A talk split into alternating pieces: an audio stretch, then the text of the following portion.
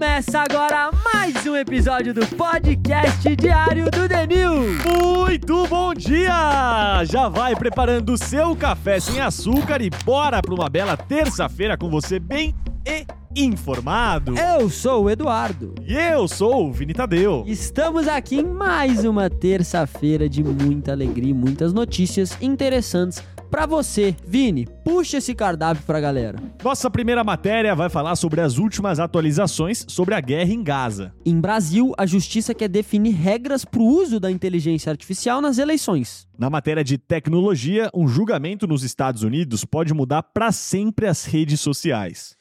Os americanos estão percebendo que o diploma de faculdade não é algo tão útil assim. Na economia, os pedidos de recuperação judicial disparam no Brasil. E para fechar o episódio, os highlights, outras manchetes que você precisa sair daqui sabendo. Antes das nossas histórias, uma palavrinha nos nossos patrocinadores.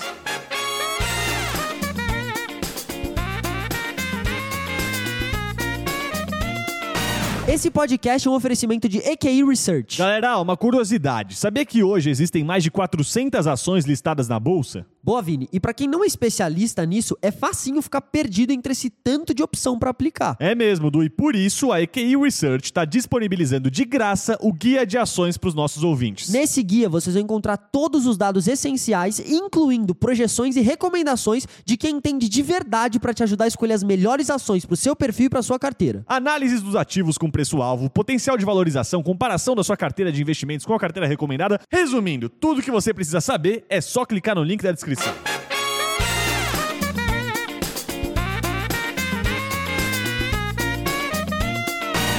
Um panorama geral sobre os últimos acontecimentos relacionados à guerra em Gaza. O conflito entre Israel e o Hamas tem passado por desdobramentos importantes, começando pela renúncia do primeiro-ministro da Autoridade Nacional Palestina. Du, explica um pouquinho melhor. Para situar todos vocês que estão escutando. Assim como em qualquer outro país, o território da Palestina tem um governo. Só que lá são dois, na real. A ANP, que comanda a região da Cisjordânia, e o Hamas, que governa a faixa de Gaza desde 2007. Até aqui, todo mundo na mesma página, aula de história básica. Continuando, um sempre se opôs ao outro, ao caso da ANP, que sempre fez oposição ao grupo terrorista. E até por isso tem o apoio dos Estados Unidos e de outros países do Ocidente, que pedem por uma reforma ali no partido, dizendo que é ele que vai comandar a Palestina quando a guerra acabar. E pensando nesse momento de quando a guerra acabar, que não tem previsão, o primeiro-ministro de Israel já elaborou um plano de ação para entrar em vigor assim que o conflito se encerrar. Destrinchando então esse plano, pela lógica do Netanyahu, as forças forças israelenses vão derrotar o Hamas e desmilitarizar a faixa de Gaza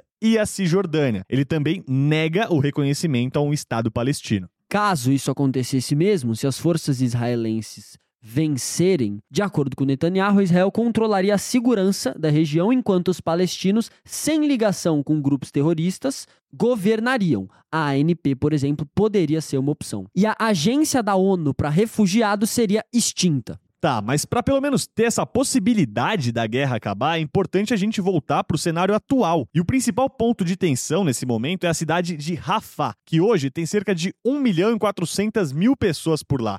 É um número muito grande. E ele aumentou dessa forma porque quando Israel orientou os palestinos a saírem do norte de Gaza e irem para o sul, muitos acabaram em Rafah, que é ali bem na divisa com o Egito. E aí, pensando nessa situação que o Vini acabou de mencionar, o governo israelense colocou uma data limite, uma data limite para que essa galera saia de lá. Construiu um plano para os civis serem evacuados de Rafah antes de 10 de março, que é a data de início do Ramadã. Israel disse que vai atacar a cidade caso os reféns do Hamas não sejam libertados até esse feriado muçulmano. Bom, em linhas gerais, o que é interessante que você saiba aqui? Os agentes envolvidos no conflito, na guerra, já estão pensando em quais ações, quais medidas e como vai ficar o cenário quando a guerra acabar. Mas, para que ela acabe, precisa resolver essa situação atual que a gente está vendo na região de Rafah. Editor, vamos para a notícia daqui do nosso país. Música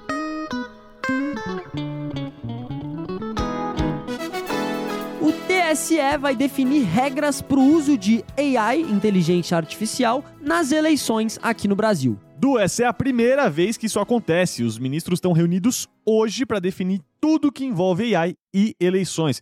E olha, vou te dar um spoiler, viu, para você que está ouvindo a gente. Guarda essa frase. gerado por inteligência artificial. Você vai escutar muito isso na época das eleições. Isso porque foi definido que essa frase vai precisar estar em tudo que as equipes oficiais produzirem com as tecnologias generativas.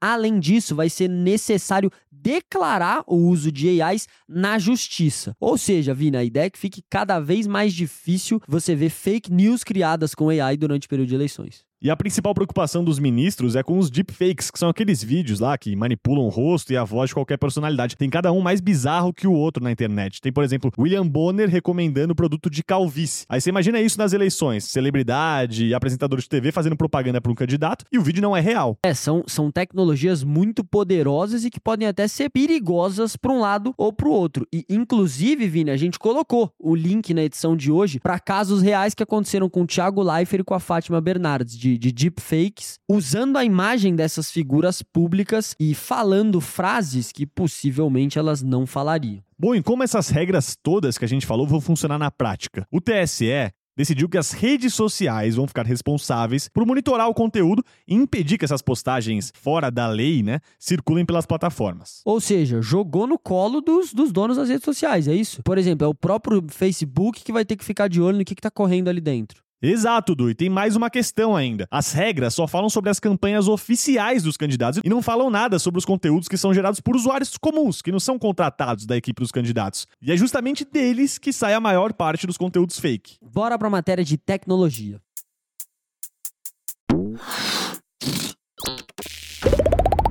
Na matéria de Brasil, a gente comentou sobre a justiça decidindo sobre AI, e agora a gente vai falar de um outro julgamento envolvendo redes sociais. Só que esse aqui é nos Estados Unidos e pode mudar o jeito que as plataformas atuam para sempre. Boa, Vini, vamos ao fato então. O STF dos Estados Unidos começou a decidir agora se as plataformas podem ou não retirar do ar conteúdos que acharem ofensivo, não importando quem postou esse conteúdo. Trazendo um pouquinho de contexto para você. Depois da invasão ao Capitólio, no dia 6 de janeiro de 2021, Facebook, Twitter e YouTube derrubaram a conta do ex-presidente Donald Trump, o que causou uma certa revolta nos republicanos. A Flórida, por exemplo, com esse acontecimento, baixou uma lei que proibia as redes sociais de banirem contas de candidatos. E o Texas foi até mais radical e impediu que as plataformas retirassem qualquer conteúdo político de circulação. Essas duas leis foram aprovadas, mas não chegaram nem a entrar em vigor, porque agora quem vai decidir é a Suprema Corte, que vai definir se as regras podem ser implementadas ou não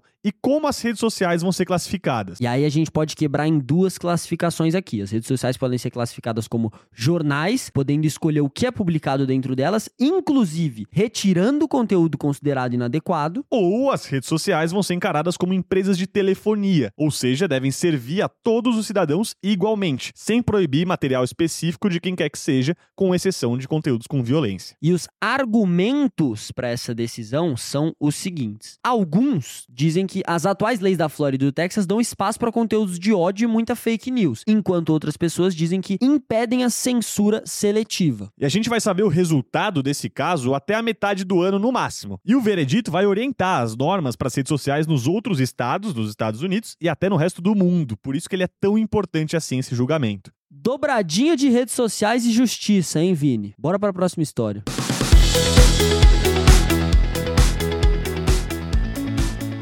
Vem cá, para essa matéria a gente vai começar com uma pergunta. Você aí que está escutando a gente, já sentiu que o seu diploma diploma da faculdade, se você tiver um, é só um pedaço de papel? Ou melhor, você faz faculdade agora e tem essa sensação enquanto você faz, de que é só um pedaço de papel e não vai mudar muita coisa? Se a resposta for sim, saiba que você está mais ou menos na mesma situação que mais da metade dos formados nos Estados Unidos, que ocupam cargos que não precisam dos seus diplomas. E o dado central dessa matéria está relacionado a estudantes que se formaram e a situação deles depois de terem saído da faculdade. Um ano depois de formados, 52% dos estudantes estavam em empregos que não dependiam do curso e nem do diploma. Dez anos depois da colação de grau, 45% continuavam nessa situação em um emprego onde uma pessoa que não tem diploma provavelmente conseguiria exercer da mesma maneira. E aí a dúvida que surgiu para a pesquisa na sequência foi se esse cenário seria igual para todo mundo, para todos os cursos. E segundo o próprio estudo, o curso que a pessoa decide ou não fazer é o fator principal para determinar suas chances de seguir uma carreira de nível universitário ou não. Por exemplo, 75% das pessoas que se formaram em uma profissão da área da saúde, engenharia ou finanças estavam trabalhando em empregos que exigiam seus diplomas, mesmo cinco anos depois de formados. E esse número de 75 cai para 40 quando a gente fala de segurança pública, ciências humanas e áreas ligadas à gestão, marketing e RH, uma diferença considerável. Agora, todos os cursos têm uma coisa em comum. Quem nunca estagiou tem de 15 a 20% mais chance de cair num emprego que não precisa de diploma. Ou seja, estagiar cria casca pra galera. O estágio do The News aqui, Vini, tá muito bem encaminhado. Então vamos para nossa última matéria. Pedidos de recuperação judicial disparam no Brasil. Um estudo mostrou que grande parte das empresas brasileiras não se recuperou totalmente depois da pandemia e ainda sofre com os atrasos dos pagamentos. Em números, o endividamento das empresas brasileiras no mercado doméstico aumentou de 31 para 36% do PIB brasileiro em setembro do ano passado. A quantidade de empresas que pediram recuperação judicial também disparou, cresceu 70% e atingiu mais de 1.400 companhias que foram de americanas. Um dos motivos para esse aumento tão expressivo é a taxa de juros no Brasil, que mesmo com as quedas que aconteceram recentemente, ainda está em um patamar elevado de 11,25% ao ano. A pesquisa mostrou que a pandemia fez muitos negócios pegarem empréstimos e fazerem financiamentos para continuarem abertos, tendo que arcar com esses juros altos que o documentou. Acontece que no ápice da Covid, que foi um momento bem turbulento lá em 2020 e 2021, esses juros que hoje estão em 11,25 estavam entre 2 e 9%. Ficou bem mais caro pagar essas dívidas de lá para cá e muitas empresas não aguentaram. E o cenário lá fora também não está ajudando nada. Com guerras e conflitos, o contexto internacional contribuiu também para essa bagunça na economia global, deixando o cenário mais instável. Estão entregues as cinco histórias do episódio de hoje e logo depois dos nossos comerciais, você vai escutar o que mais é notícia. Uma sequência de highlights de outras manchetes que também estão bombando no dia de hoje.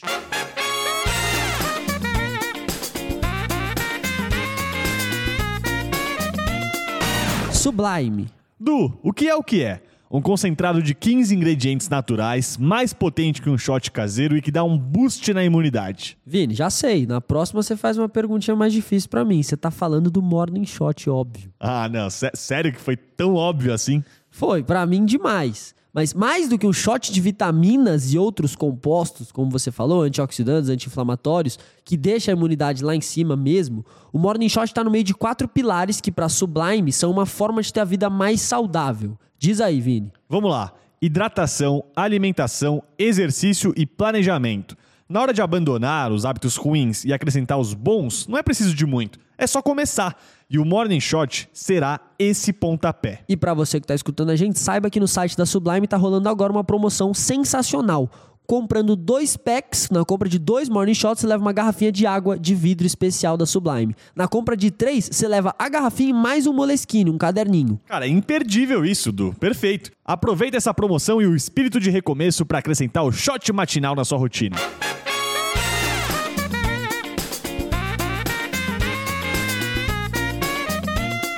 Então, sem enrolação, vamos para os nossos highlights. Depois de 18 meses postergando essa decisão, o parlamento da Hungria aprovou a entrada da Suécia na OTAN. E agora o país escandinavo vai ser o 32º membro da organização para nossa segunda aqui, a carta anual do Warren Buffett, que ele sempre manda para os acionistas da Berkshire Hathaway, saiu e dessa vez foi a primeira carta sem a participação do Charlie Munger, que faleceu no ano passado. Ele colocou uma linda homenagem para o Munger na carta. A Polícia Federal disse que vai colocar a fala do Bolsonaro na manifestação de domingo na Avenida Paulista na investigação sobre a suposta tentativa de golpe, mais especificamente a fala do Bolsonaro em que ele disse sobre a minuta. E a Apple divulgou que quer desenvolver uma série de periféricos envolvendo um anel fitness, smart glasses, óculos inteligentes e AirPods com câmeras. Imagina só, Vini, gravar pela orelha. Que loucura, Du! Esses foram os nossos highlights e a gente se vê amanhã, quartinha, às 6 e 6 para mais um episódio do podcast diário do The News.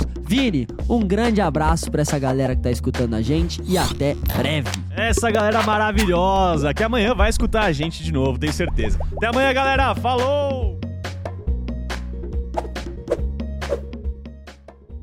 Esse programa foi produzido por Waffle.